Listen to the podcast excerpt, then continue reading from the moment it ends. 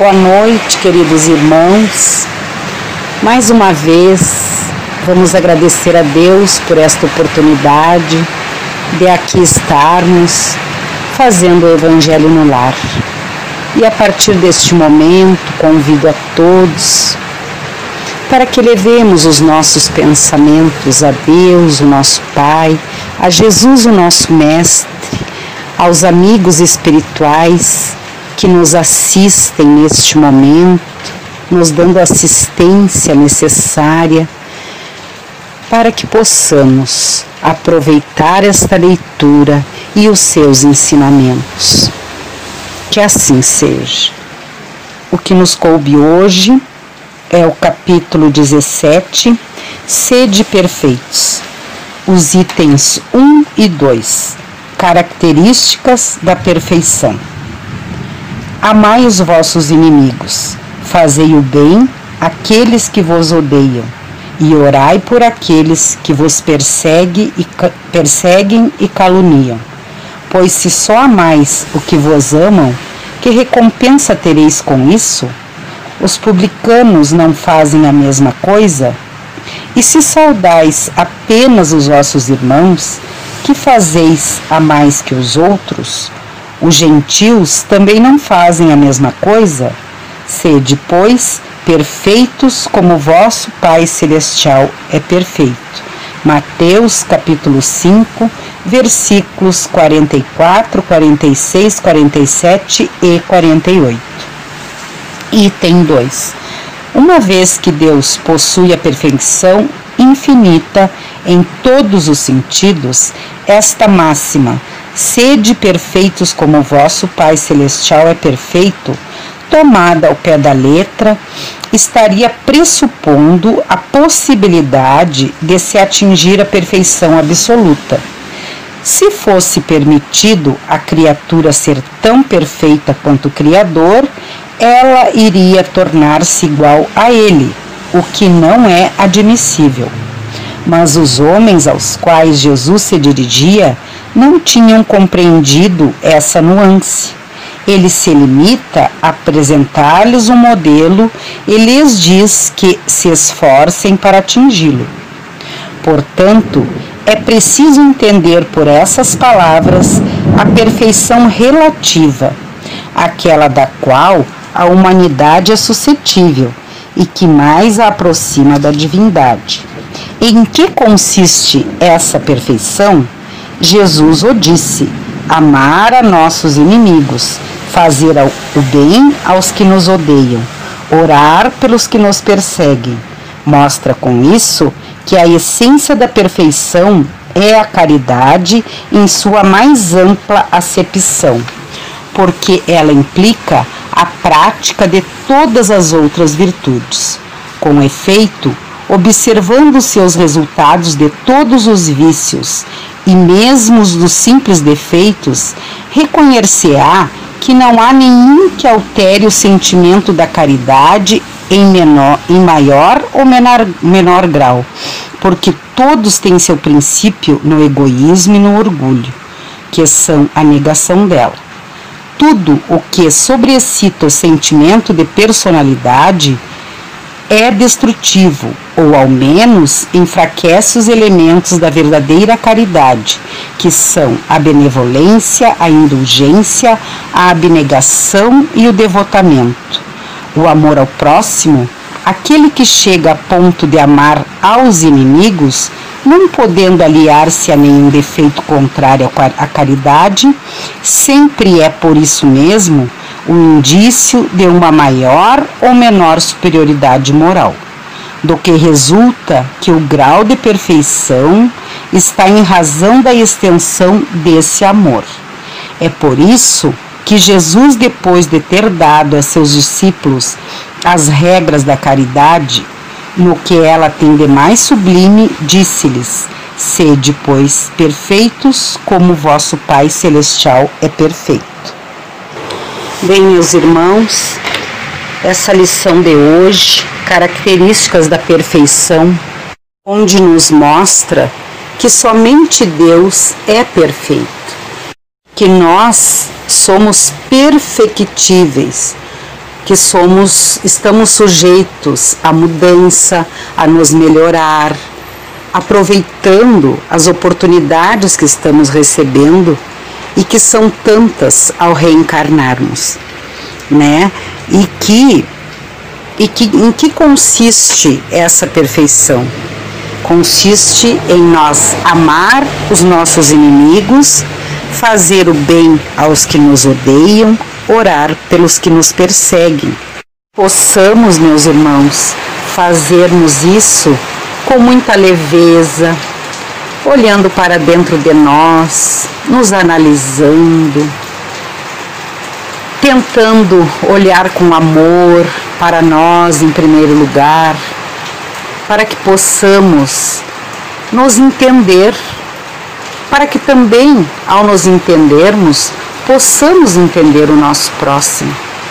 Porque é tão difícil a gente sabe das dificuldades que enfrentamos, seja dentro do nosso lar, seja dentro do nosso trabalho. É tão difícil a nossa mudança.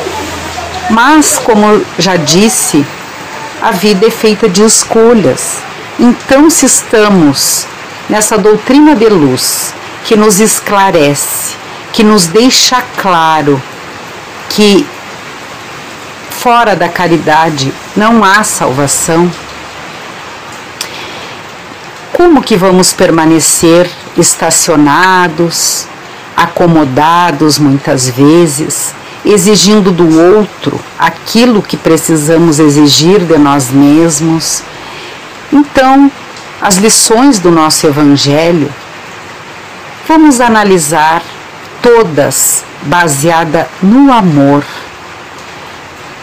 e que precisamos, para dar amor, precisamos mudar aos poucos, numa base firme, sólida, que se dá dia a dia, passo a passo.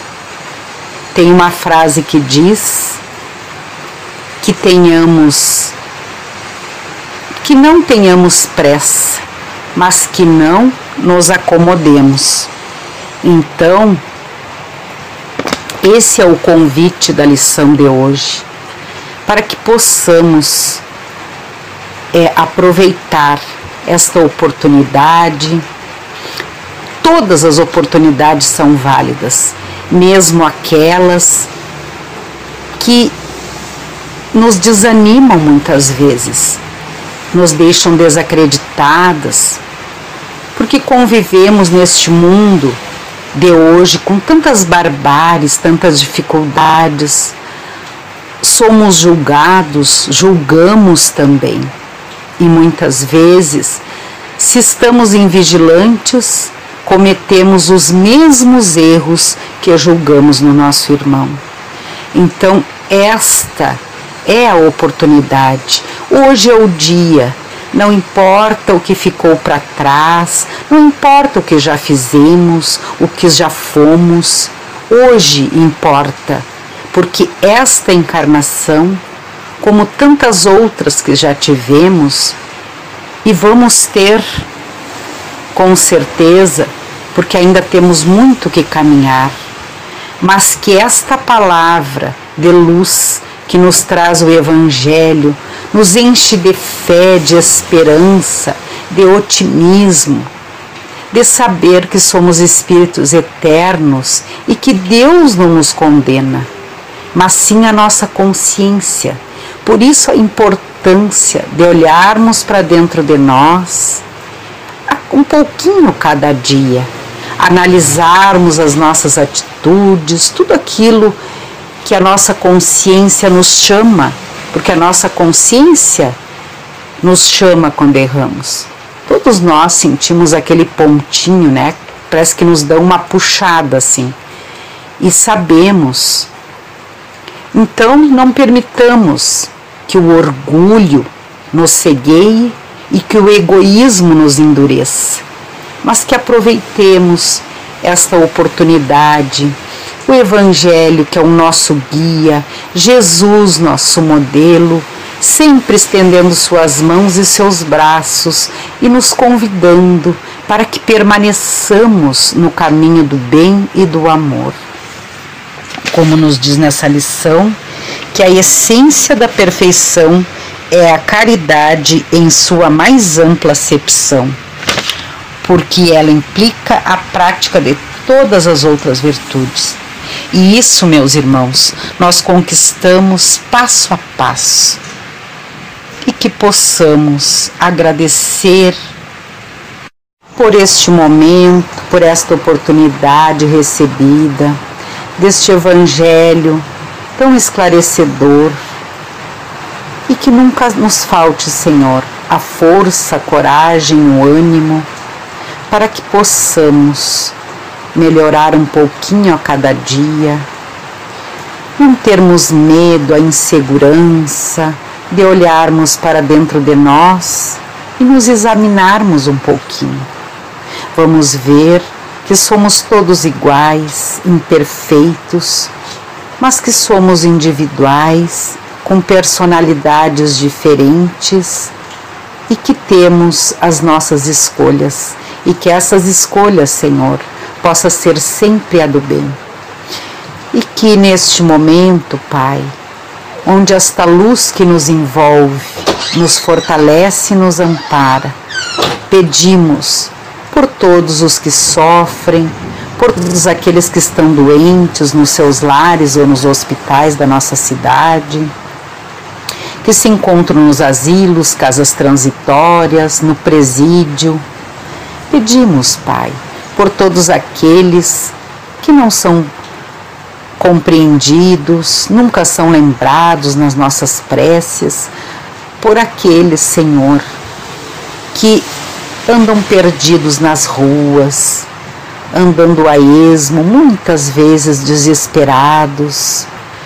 Pedimos também pelas famílias desestruturadas, pelos nossos jovens, por todos aqueles que se encontram nos vícios, seja ele qual for.